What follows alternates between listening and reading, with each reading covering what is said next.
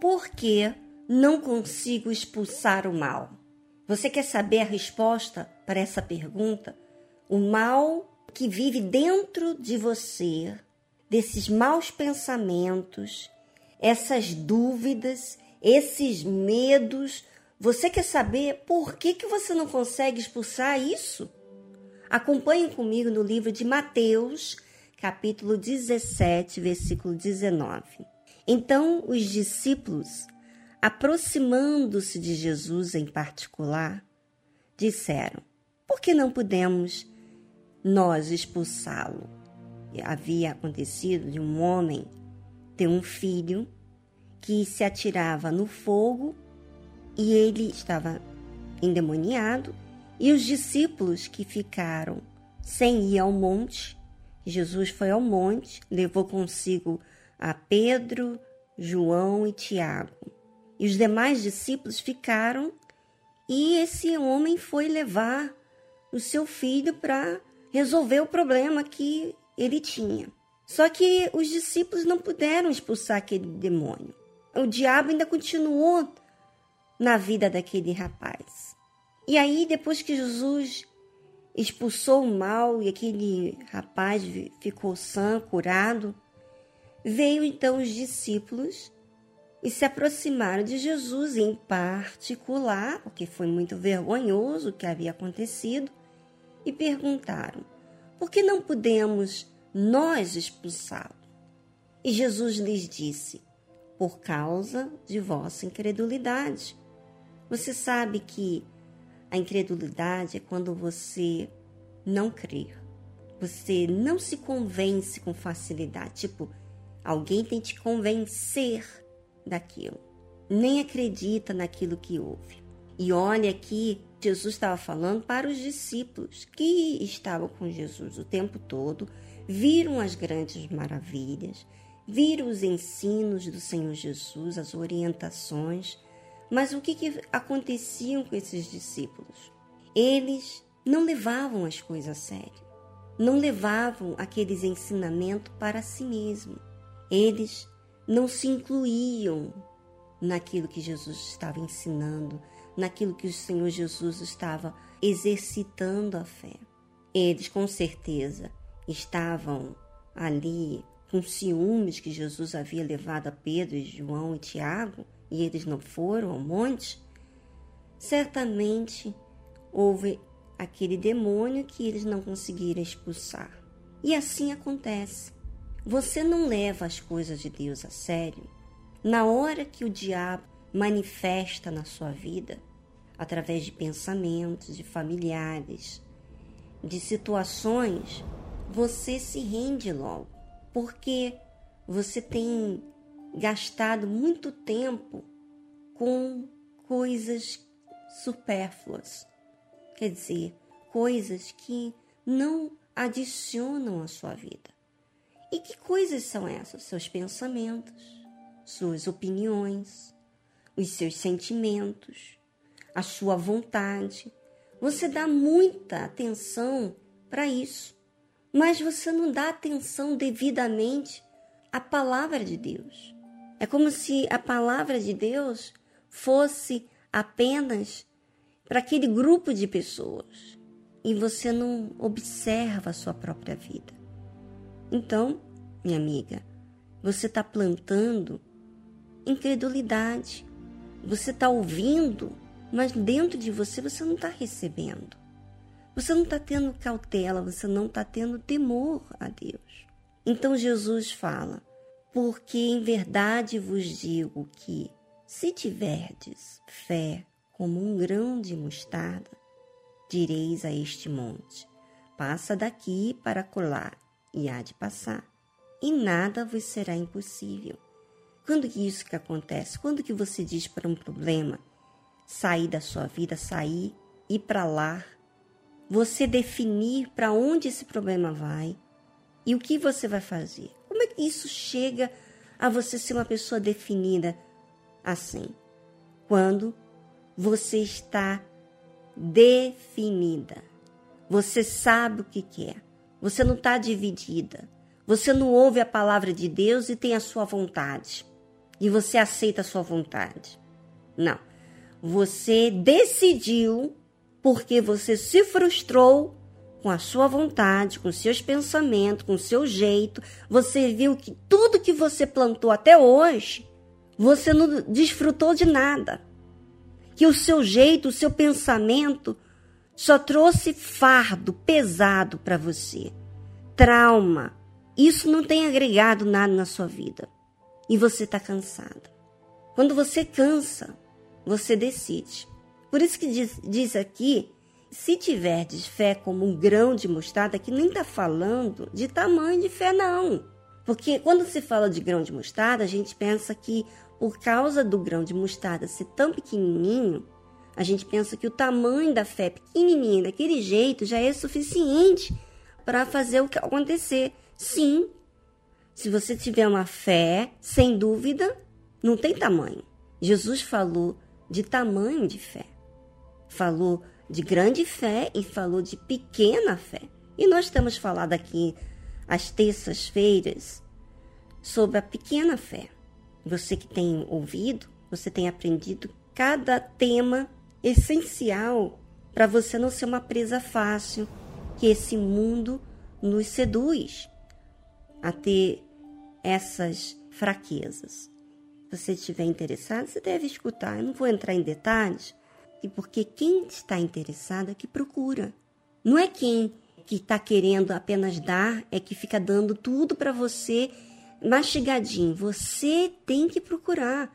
O fato de você procurar mostra o seu desejo, a sua persistência, a sua perseverança, a sua definição.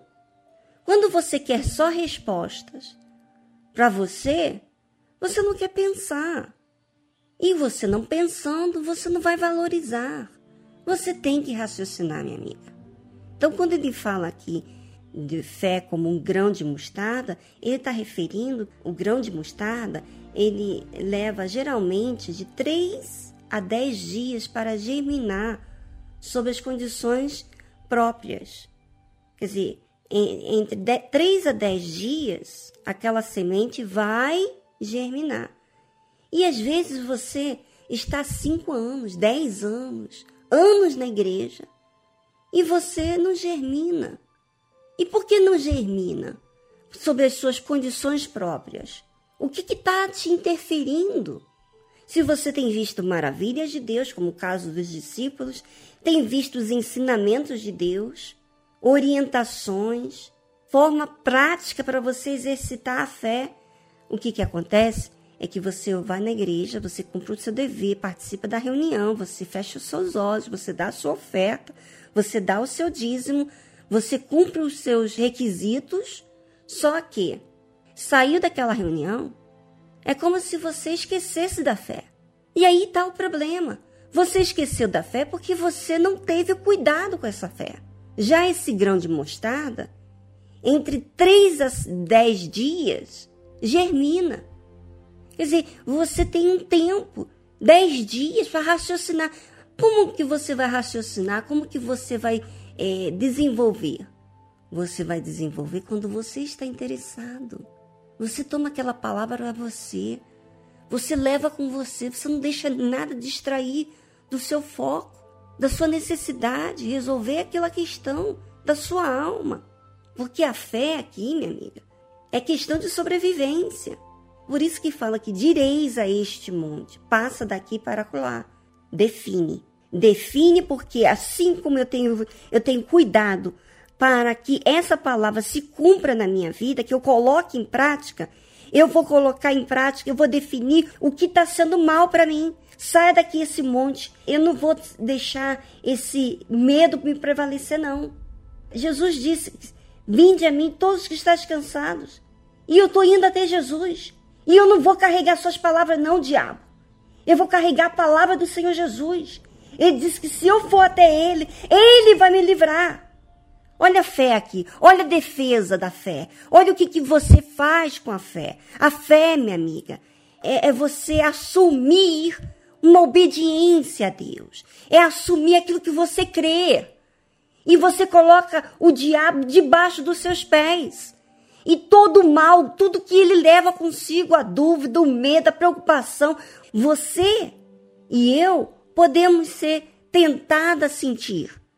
Mas você que não é incrédula, você que recebe a palavra de Deus como algo valioso, que você guarda, que você tem cuidado para manter essa fé viva dentro de você, você fica de olho nas suas atitudes e você raciocina.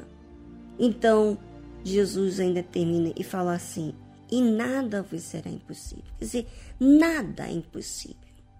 Mas para você, minha amiga, que diz que aceita a sua incredulidade, que coloca essa incredulidade, incredulidade como Deus na sua vida. Não, eu não consigo, eu não posso, eu não sei. Eu já estou anos na igreja, eu não consigo me perdoar, eu não consigo ir adiante. Você é que diz assim. E é assim que você está servindo a esse Deus. Por isso que a sua vida é um, um inferno.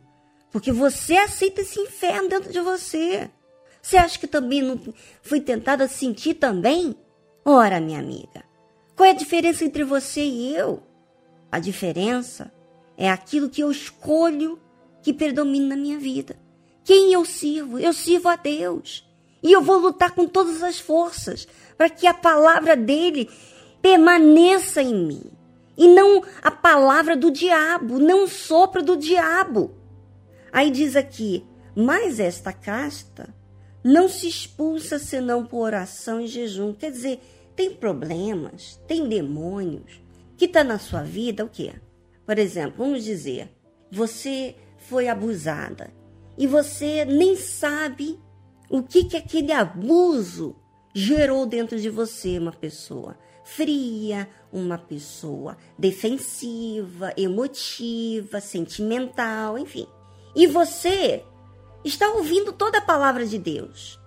Você está ouvindo a fé, a palavra Deus. E se você não recebe essa palavra Deus em você, você recebe outra palavra. Então, essa casta, esse mal vai sair da sua vida quando você orar. E que oração é essa? Oração, minha amiga, é aquilo que você expressa. Expressa o que está dentro de você. Você expressa sem vergonha de dizer a realidade que você está vivendo. Sabe quando você está é, chateada e você fala umas verdades assim, sabe, sem, sem medo, nua e crua? Como diz o ditado assim? Então, quando você na realidade manifesta a verdade que dá dentro de você, aquilo que você está procurando, ainda que a sua verdade, vamos dizer assim, porque a nossa verdade não é a verdade certa, tá? A nossa verdade não é a verdade, verdade. A verdade, a verdade é a verdade que é Deus.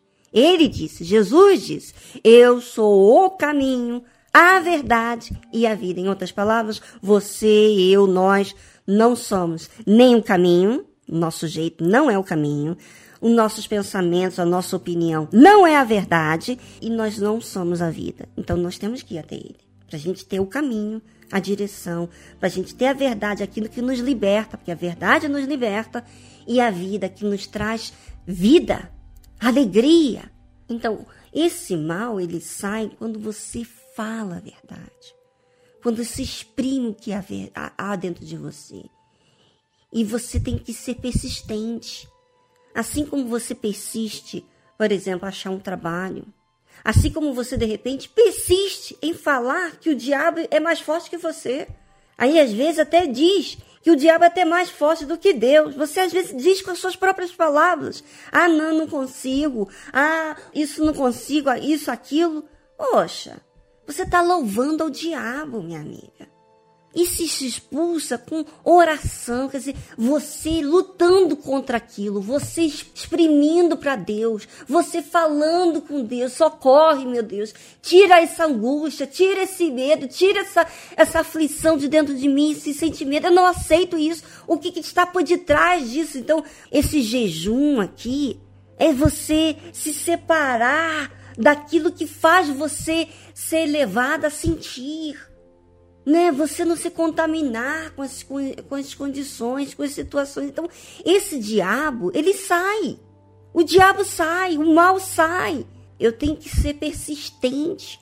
Eu tenho que ser definida na minha fé. Ninguém pode definir por mim. Você não pode definir por mim. Eu, eu não tenho luta, como você tem luta? Tenho.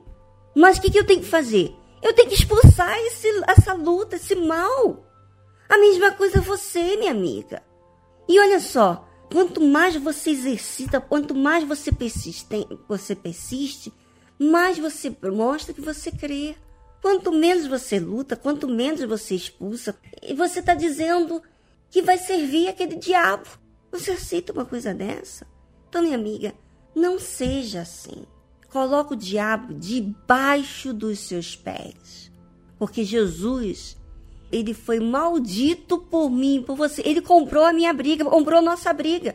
Jesus não fez isso pro diabo, os anjos caídos, não, pros demônios. Não. Ele fez por nós. E nós quem? Quem assume a sua fé, quem recebe a palavra de Deus. Você vai aceitar a palavra do diabo ou você vai aceitar a palavra de Deus? Minha amiga internauta, raciocine. Porque o diabo não quer que você raciocine, quer que você sempre fique na dependência de um incentivo alheio. Você tem que ter a sua própria fé.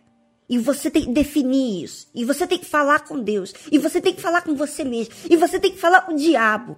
Fale com o diabo. Fala, olha, você, eu não vou te servir. Fale para você mesmo, eu não vou falar mais assim. Fale para Deus, Deus, eu quero ser assim, como está escrito aqui.